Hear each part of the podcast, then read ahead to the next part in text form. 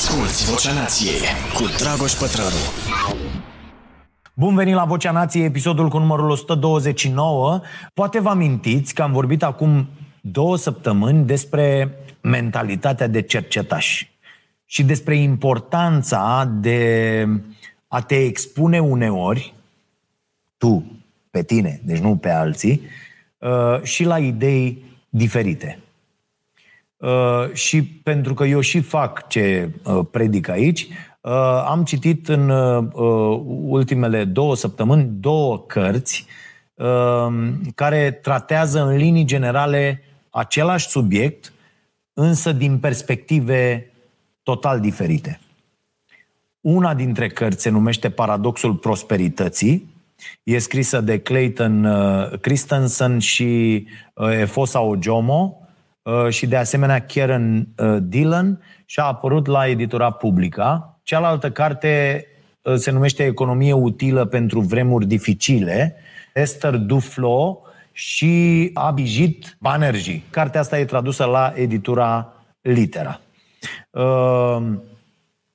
În ambele cărți se vorbește despre sărăcie, despre problemele economice și sociale globale și despre soluțiile pe care le avem la îndemână. Ehm, însă cu diferențe, vă spuneam, foarte mari de perspectivă și de concluzii, bineînțeles, pe care o să încerc să vi le povestesc pe scurt acum. Teza cărții Paradoxul Prosperității e că prosperitatea uh, apare doar prin uh, inovația creatoare de piețe Uh, că inovațiile și antreprenoriatul dezvoltă piețele și că de aici apare în final capacitatea de a reduce pe termen lung sărăcia, pentru că după ce înțelegi climatul local și dezvolți piețe în jurul unui, unor, unor nevoi specifice, vei găsi și oamenii care sunt dispuși să și lucreze, să și plătească pentru satisfacerea nevoilor pe care le au. Na, asta presupune piața. Și apare următorul exemplu, încă din primele pagini ale uh, cărții, pentru susținerea acestei idei. Vi-l spun așa, ca pe o poveste. Uh, cândva, în anii 90, un antreprenor a avut ideea să dezvolte piața de telecomunicații din Africa. Cei mai mulți dintre oamenii din Africa nici măcar nu folosiseră vreodată un telefon în perioada respectivă, deci nici nu se punea problema să dețină unul. Așa că eroul nostru din poveste a văzut potențial de business acolo, bineînțeles dublat și de dorința de a-i ajuta pe oameni să ia legătura unii cu alții. Nu? Asta e o, o chestie ok. Uh, a început omul să construiască de la zero o rețea mobilă de comunicații în Africa, fără niciun fel de ajutor din partea autorităților de acolo. Nu existau drumuri, nu exista electricitate, nu exista apă. Așa că el și echipa lui au fost nevoiți să, să construiască toată infrastructura de care aveau nevoie unde nu exista acces la îngrijiri medicale, asigurau ei servicii de sănătate pentru propriul personal. Unde nu existau drumuri, uh, construiau drumuri temporare ca să-și deplaseze echipamentele sau foloseau elicoptere. Uh, unde nu exista electricitate, își asigurau uh, propria energie. Pe scurt, oriunde nu exista logistică, oamenii își construiau propriile servicii. În doar șase ani, au reușit să construiască centre operaționale de telecomunicații în 13 țări din Africa. E, opinia autorilor este că acest antreprenor a reușit să, dez, să, să rezolve problema unor oameni care ar fi vrut cu disperare să folosească un anumit produs sau serviciu, ar fi vrut deci să consume, dar n-aveau la dispoziție nicio soluție prin care să-și uh, uh, concretizeze această cerere. Așa că fie s-au lipsit complet de a-și satisface nevoia, fie au găsit soluții alternative, precum să meargă pe jos o zi întreagă uh, ca să poată comunica uh, uh, cu cineva. O altă parte bună e că această piață nou creată a pus cărămizile pentru dezvoltarea altor industrii uh, conexe. De exemplu, uh, tehnologiile financiare care sunt acum dezvoltate în Africa au fost create pe această infrastructură de telecomunicații. În ce sens? Știm foarte bine companiile care oferă împrumuturi uh, uh, acolo se folosesc de arhivele abonaților la telefonie ca dovadă că utilizatorii își pot plăti uh, datoriile. E, dintr-o dată, uh, în Africa, dar și în România și în multe alte zone, oamenii au dobândit posibilitatea de, de a lua credite, posibilitate pe care nu o aveau înainte. Uh, și posibilitate care a apărut uh, doar, iată, datorită, în acest caz, inovației creatoare, nu? Ei, e pus acest exemplu al dezvoltării de servicii de telecomunicații în antiteză cu o altă încercare de a, de a ajuta pe oamenii din Africa. Uh, uh, cea în care chiar unul dintre autorii cărții a contribuit la un proiect pentru uh, construirea unor fântâni în diferite zone din Nigeria printr-o organizație non-profit. Uh, și uh, s-au strâns banii, uh, fântânile au fost construite, apa exista pentru prima dată în comunități care înainte treceau prin greutăți crunte ca să o obțină. Imposibil de negat importanța unui astfel de proiect, nu? Apa este esențială vieții, nu mai are sens să insistăm. Doar că, spun autorii, la șase luni distanță, fântânile au început să se tot strice și nu exista nimeni suficient de pregătit acolo ca să le repare sau dacă exista, locuia la distanțe foarte mari de locurile unde erau aceste fântâni, așa că proiectul a fost abandonat uh, uh complet. Se vorbește foarte mult și în cartea uh, uh, Sete uh, uh, despre acele fântâni abandonate complet pentru că n-avea cine să le repare. E, concluzia autorilor cărții Paradoxul Prosperității e că uh, Tocmai ăsta este paradoxul prosperității. Faptul că prosperitatea durabilă, spun acești oameni, nu vine din tratarea sărăciei prin vărsarea de resurse, vă sună cunoscut, înspre cei săraci, ci din investițiile în inovații care creează noi piețe în aceste țări sărace, care apoi se pot întreține singure. Tratarea sărăciei în mod clasic înseamnă bani alocați pentru educație, sănătate, drumuri, chestiuni de bază, pe care autorii le numesc proiecte de dezvoltare convențională. Și spun ei, idolatrii ai pieței libere cu orice preț, e evident, că foarte puțin din asistența pe care o primesc țările sărace merge către infrastructura economică și că mare parte din sumă se îndreaptă către aceste sectoare convenționale. Și că asta ar fi, vezi, Doamne, marea greșeală care ține în loc țările sărace. Hm? Vă place? Are sens? Acum 20 de ani spun sigur că aș fi fost de acord cu această poveste și aș fi fost fascinat de ea și aș fi, și aș fi zis, bă, uite cât de tâmpită e lumea, pentru că da, e clar că asta e soluția. E, 20 de ani mai târziu și, nu știu, probabil peste 100 de cărți citite pe domeniul ăsta, am cu totul altă opinie.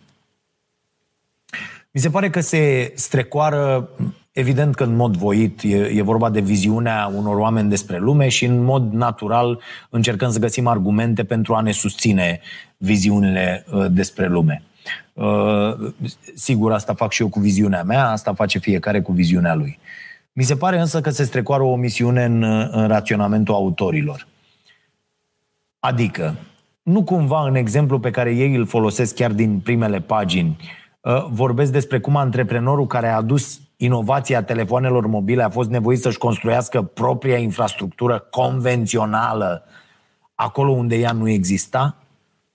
Nu cumva a construit-o ca precondiție pentru infrastructura economică pe care a reușit să o ridice ulterior?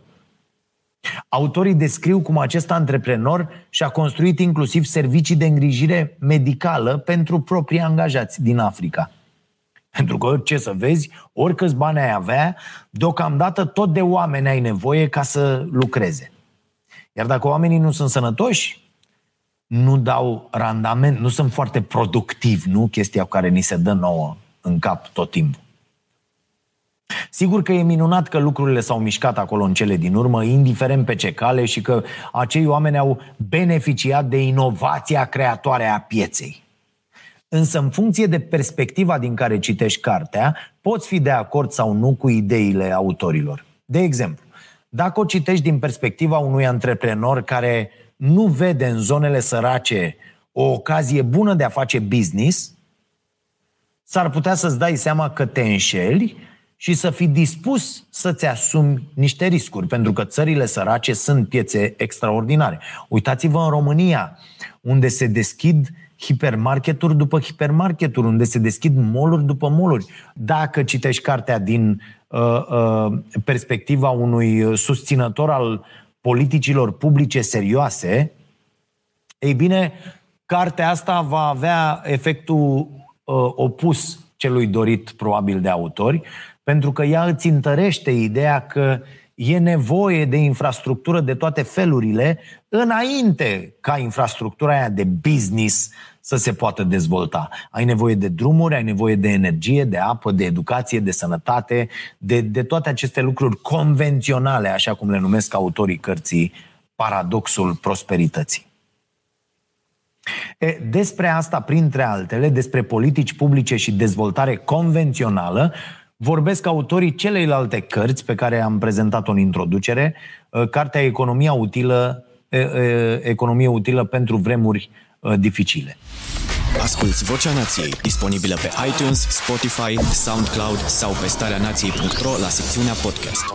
Și uh, departe de a recomanda o soluție generală pentru a rezolva problemele cu care ne confruntăm, uh, de la sărăcie la uh, migrație și automatizare, cei doi economiști autori ai acestei cărți spun că istoria ne arată constant că ideile care um, reușesc până la urmă să convingă majoritatea se pot dovedi în final bune sau rele, dar nu există niciun tipar, nicio, nicio rețetă sigură pentru cum să faci lucrurile.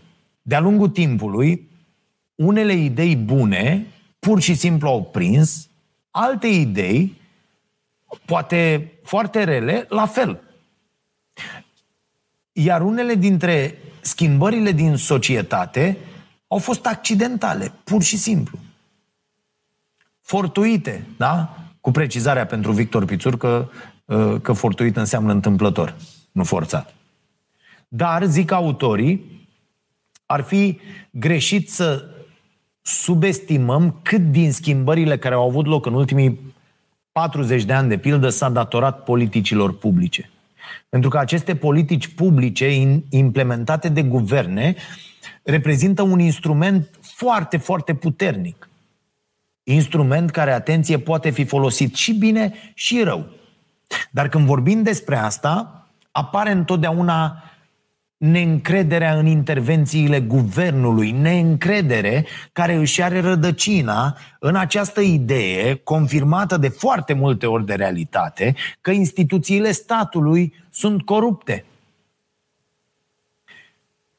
Și nu e deloc greu ca, ca această idee să persiste când odată la câteva zile apar informații despre uh, sustrageri de bani, despre nepotisme, despre uh, angajări fictive, incompetență și tot ce mai vreți. Și asta se întâmplă peste tot în lume. Atenție, nu doar la noi.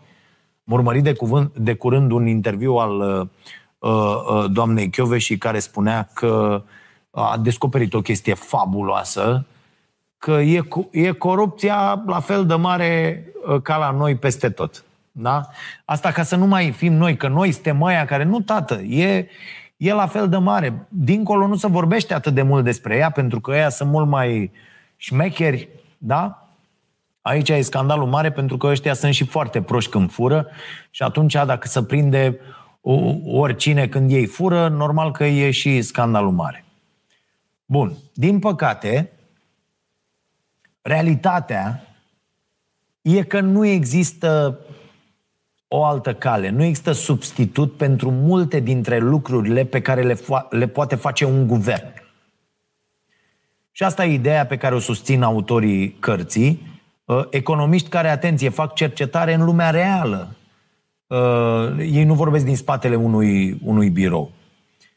Când se întâmplă o inundație, uite că am văzut azi știrile, da, la televizor, când au loc incendii, când un virus se răspândește printre noi, soluțiile, ați văzut, nu vin niciodată din mediul privat. Ce au făcut spitalele private în pandemie? Pentru că ă, tot își dorește dreapta asta de mentă să privatizeze sănătatea, educația, tot. Ce au făcut spitalele private în pandemie? Au tăcut și au profitat din plin de blocajul total al sistemului public de sănătate cetățenii au scos bani foarte mulți din buzunar pentru a se trata la privat, s-au împrumutat, au făcut credite pentru a se opera la privat. Iar privatul n-a avut nimic împotrivă. N-a pus un salon de la să dea, de, de, uh, uh, uh, ziceți, cu oxigen, cu ATI, cu ceva pentru bolnavii de COVID. Nu, dă-i dracu să moară, nu ne interesează, noi suntem pe privatat. Să se ocupe statul să se ocupe statul. Dăm cu toții fuga la stat când e o problemă. Altfel, să moară statul. Când e bine. Așa că, în teorie, guvernele există în mare parte, în mare măsură, și ca să se ocupe de lucrurile de care, în mod real sau nu, sectorul privat nu se poate ocupa sau nu vrea să se ocupe. Și aici apare o capcană foarte mare la care o să vă rog să vă gândiți uh, ca să vă uh, ca să aveți o opinie când dați de astfel de, de probleme. Marea capcană uh, e faptul că tot mai mulți uh, oameni nepotriviți ajung să aibă o putere de decizie, iar asta, adică toată asta, cu nepotismul, cu măsurile greșite, cu tot, tot, tot, asta e o pledoarie pentru privatizare, da? Și toate aceste lucruri Uh, ne fac să ne dorim, asta e marea capcană, că văzând la televizor cât de nenorocit e statul, condus de niște incompetenți, ajungem să ne dorim să slăbim puterea statului. Când de fapt soluția nu e aici. Asta e capcana în care picăm cu toții. Am picat și eu foarte mulți ani, pică foarte mulți oameni. Da? Soluția e de fapt să ne asigurăm cu toții că oamenii buni și competenți ajung acolo, în aceste instituții, în aceste guverne, să ia decizii, să știe ceea ce au de făcut. Știți foarte bine, placa ă, partidelor care doresc privatizarea sistemelor publice, sănătatea, educația, nu mai insist. Dar, dar, uite, citeam zilele trecute, Ciucă Ciuc al nostru, premierul, da? În această democrație militară pe care încercăm noi să o facem aici, da? O prostie fără margini, s-a dus să întâlnească cu Isărescu în legătură cu banii aia, cu prima tranșă. De ce? Pentru că, în opinia mea, tot ce știe Ciucă despre economie a învățat între 11 la liceu. Și asta e partea urâtă a acestei chestiuni. Că îl pui pe unul care să uită în cifrele alea ca bou un calendar. Nu înțelege nimic de acolo. Și normal că măsurile n-au cum să fie bune când tu nu înțelegi. Mai mult decât atât, când mergi să vorbești cu Neamanole, Neamanole știe economie de aia bună pentru bănci și corporații, nu pentru cetățeni. Și când te sfătuiește unul ca Manole, ai pus-o. Concluzia acestei cărți este că soluțiile eficiente pentru combaterea sărăciei au nevoie de intervenții robuste din partea guvernelor. Și că fără discuție e nevoie de chestiuni de bază, generale, precum taxare corectă, colectare bună, atenție, colectare bună, ceea ce noi nu avem aici în România, uh, protecție socială reală a celor fără posibilități, oportunități de locuri de muncă, atenție, bine plătite – bine plătite. Că degeaba asigur tu locuri de muncă, mm, niște uh, joburi care de fapt sunt sclavie. Ele nu sunt locuri de muncă. sunt locuri de sclavie. În realitate, însă, nu există o singură soluție pentru reducerea sărăciei, asta e clar. Uh, și, și pentru că un program care funcționează în Ghana nu va funcționa la fel în Statele Unite, da? Sau sistemul de mm, educație din Finlanda nu va funcționa luat de acolo și pus la noi așa. Și lucrurile trebuie adaptate. Bineînțeles, nu să ajungi la maculatura aia care este România educată a lui Iohannis, dar să adun niște oameni, că mai sunt în țara asta destui oameni care vorbesc ok despre educație și au mai făcut cornete din niște cărți și au mai participat pe la niște conferințe internaționale ca să uh, uh, știe despre ce e vorba. Dacă când tu ai făcut România educată cu Madame Anisie, bun, Uh, deci în cartea asta, dar și în cartea Pure Economics, care nu e tradusă la noi, dar e scrisă de aceiași autori, ei spun să privim, uh, uh, ei spun că privim greșit problemele și că ar trebui să renunțăm la teoriile generale despre sărăcie și să ne concentrăm mai mult pe complexitatea vieților oamenilor săraci. Da? Să înțelegem cum și de ce iau deciziile pe care le iau, de multe ori proaste, dar asta face sărăcia, pentru că se urcă pe tine. Uh, și aceste decizii nu fac decât să-i adâncească și mai tare în sărăcie, simțindu-se și vinovați, deși, deși n-au de ce. Uh, uh, eu, eu cât timp am fost, am fost preocupat în cea mai mare parte a zilei de ce mănânc mâine, am luat cele mai proaste decizii cu putință nu poți să iei decizii bune când mor de foame. Dacă am face un uh, zoom in așa, am înțelege, de exemplu, că uh, uh, o persoană din Bangladesh, e un exemplu din carte, dar poate fi uh, de oriunde, uh, va rămâne să moară efectiv de foame într-un sat împreună cu familia decât să înfrunte uh, greutățile crunte de a găsi un loc de muncă în oraș sau în altă țară. Ehm, capitolul despre migrație, la fel, este foarte, foarte util, am mai vorbit despre el. Uh, și l-aș recomanda celor care cred că e foarte simplu așa să te muți dintr-o parte în alta atunci când uh, nu poți trăi acolo unde, uh, unde te-ai născut. Unora le vine ușor, altora le este uh, imposibil. Și din nou, nu mai generalizați plecând de la cazul vostru. Eu aud 9 oameni din 10 aproape, este, este, procentul este incredibil. Atunci când au, uite, de la virus până la orice fel de subiect vreți voi, a, păi eu am făcut așa și așa și n-am mai... Nu, nu există asta. Nu mai, nu mai generalizați plecând de la exemplu personal. Este lucru care vă întunecă mintea cel mai mult și nu vă dați seama. Și mai și urlați ca proștii susținând o tâmpenie. Revenind un pic la ideea de Inovație versus resurse, autorii cărții Economie bună pentru vremuri dificile recunosc, de exemplu, că microcreditele, care au devenit posibile în unele țări din Africa și datorită existenței infrastructurii deja create de telefoanele mobile, microcreditele așadar sunt o idee bună. Însă, doar pe termen scurt. Din nou, asta și asta e o temă foarte importantă și aici merită făcut o analiză. Câte business-uri care au plecat cu fonduri europene au reușit să treacă de o perioadă de 5 ani, de pildă. Și eu vă spun că le numărăm pe deget. Da?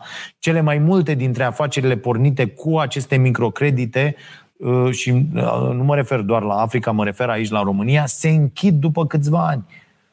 Da? E, asta se întâmplă la, uh, inclusiv la noi cu aceste Uh, uh, firme care accesează fondurile europene. Multe fac uh, tot ceea ce fac doar pentru acei bani. N-au absolut nicio idee. Adică am, am întâlnit de pildă inclusiv oameni care uh, uh, au accesat fonduri europene pentru că aveau pe cineva acolo care știa unde să dea o șpagă și au luat fonduri europene, sunt, se fac mari hoții cu fondurile astea europene. Deci, la fel, microcreditele astea funcționează pe termen foarte scurt. Apoi oamenii pleacă, au făcut ceva, uh, s-au pregătit pentru altceva și se, se, se mută.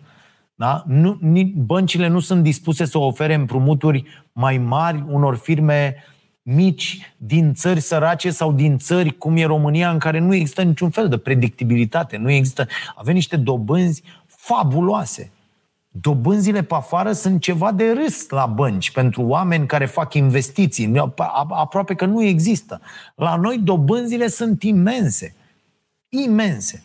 Ar mai fi precizarea asta că multe dintre afaceri pornesc doar pentru că nu există alternative din care oamenii sărași să poată să facă bani și se întâmplă uh, treaba asta, dar nu să fie niciodată nevoie de, nu știu, uh, uh, 50 de uh, cafenele pe aceea stradă într-un oraș cu 50.000 de locuitori. Nu, nu, o să rămână 3.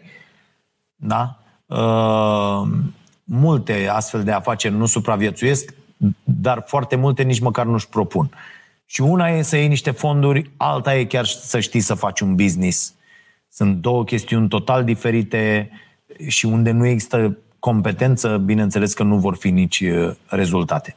Autorii vorbesc și despre nevoia unor sisteme de îngrijiri medicale care chiar să funcționeze, uh, ceea ce remarcase indirect și antreprenorul care dezvolta serviciile de telecomunicații în Africa. Sigur că să rămâi sănătos e foarte, foarte important pentru toată lumea, dar chiar dacă sună ciudat, e și mai important pentru oamenii săraci, pentru că sănătatea uh, uh, nu e ceva ce își doresc unul altuia doar de drag, știi? Nu zicem, hai să fii sănătos, că asta, sănătatea e mai bună decât toate. Asta are un puternic impact economic, da? Un singur membru al familiei care se îmbolnăvește într-o familie săracă înseamnă poate dintr-o dată, de pe o zi pe alta, venituri zero pentru familia respectivă.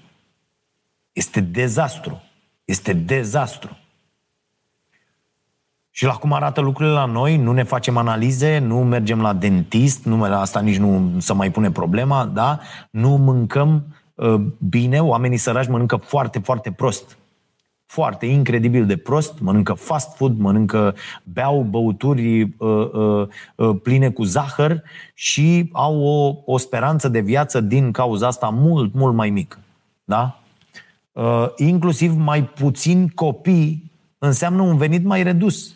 Noi avem această imagine, bă, dacă vă apucați să, să turnați copii, nu, nu, numărul mare de copii este un efect, nu este niciodată cauza. Da? Deci oamenii ăștia care fac 10 copii, nu s-au apucat să facă 10 copii.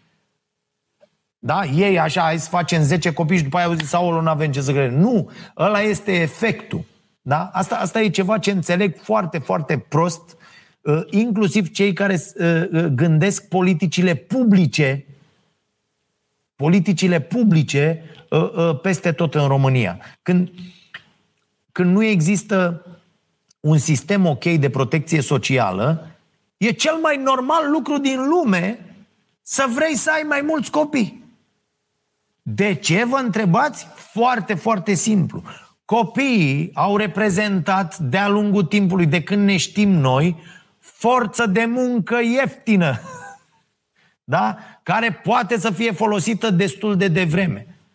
Vă, vă aduc în atenție exemplu pe care vi l-am mai dat din stăpânii hranei de Stefano Liberti, o carte ieșită la Seneca, foarte bună, în care omul ăla povestea cum în China o familie formată din patru, deci soț, soție, da, și doi copii în vârstă de 4 și 6 ani sau ceva de genul ăsta, copilașii treceau ultimii cu răsadurile și le puneau în gropițele făcute de, uh, de părinți. La 4 și 6 ani forță de lucru. Știți de ce intrase familia aia în ferma respectivă din China, unde era sclavie la fel ca multe locuri din România? Pentru că avea opt brațe de lucru și primea bani doar pentru două. Iar alții care aveau doar două brațe de lucru stăteau la gard. Pentru că ăștia erau mult mai productivi în patru. De-aia fac săracii copii mulți. Apoi, copiii reprezintă, psihic vorbind, siguranța că vei avea pe cineva să te îngrijească uh, la bătrânețe, da? Iar speranța părinților e aceea că având mai mulți copii, crește foarte mult șansa ca unul dintre ei să rămână pe aproape și în același timp unul dintre ei, bă, dacă fac 10, unul o să ajungă, mă, să facă și școală, să fie la oraș și să poată să ne trimită și nouă ceva când se face mare. Asta se întâmplă în capul unui om sărac. Așa că, dacă oamenii care gândesc politicile publice vor ca populația planetei, că nu e vorba doar de noi aici, să crească într-un ritm mai lent, soluția nu e asta, să-i lase pe oameni în sărăcie, așa cum se întâmplă acum. E ceva profund greșit în toată gândirea la nivel mondial. E nevoie de sisteme eficiente și puternice de protecție socială. Asta urmează să facă acest iminent uh, UBI, da? Universal Basic Income, sau venit de bază uh, necondiționat. Da? Deci lucrurile ar trebui să se întâmple fix invers de cum gândim acum. Concluzia e că nu există nicio soluție ușoară, dar e destul de clar că există câteva chestiuni de bază care trebuie făcute, chestiuni de care te lovești inclusiv dacă ești un antreprenor care vrea să rezolve lucrurile prin inovație. Și e foarte clar că e nevoie de, de o mai bună înțelegere a vieții oamenilor săraci și de o examinare mai de aproape a măsurilor luate împotriva sărăciei. Pentru că ele vor fi eficiente doar dacă înțelegem circumstanțele în care oamenii săraci iau deciziile. Și am vorbit despre subiectul ăsta pe larg și în interviul cu Valeriu Nicolae la Cafeneaua Nației, vi recomand. Uh, și Valeriu spunea că în România stăm catastrofal uh, la acest domeniu, pentru că autoritățile nu știu absolut nimic despre cum trăiesc oamenii aflați în sărăcie. Recomandări. La final, cărțile despre care am vorbit azi, cum ziceam, și care sunt traduse în limba română, Paradoxul Prosperității la editura Publica, Economie utilă pentru vremuri dificile la litera. Indiferent de uh, viziunea cu care sunteți de acord, v-aș uh, îndemna să vă păstrați uh, uh, omenia da? și bunătatea. Uh, am mai menționat cartea Pur Economics, uh, scrisă tot de economiștii care au scris uh, Economie utilă pentru vremuri dificile. Nu știu să fie tradusă la noi. Autorii sunt un cuplu de economiști care au și câștigat un Nobel acum câțiva ani pentru munca lor în domeniul sărăciei. Dar ăsta nu mai e de mult un standard Nobelul, pentru că foarte mulți cretini au câștigat Nobelul de-a lungul timpului, iar ideile lor economice omoară și cu oameni, da? Friedman, Hayek, sunt foarte mulți demenți. Oamenii ăștia fac amândoi multă cercetare și uh, fac experimente aplicate în realitate care arată cum pot să fie îmbunătățite politicile publice folosind dovezi uh, reale. Uh, și apropo de cât de ușor cred unii că e să lași în urmă tot și să pleci în lume după oportunități economice, citiți neapărat articolele din seria Plecat din proiectul Teleleu, unde Elena Stancu și Cosmin Bumbuț fac o muncă incredibilă. Cu siguranță mulți dintre voi uh, știu asta. Pa, numai bine!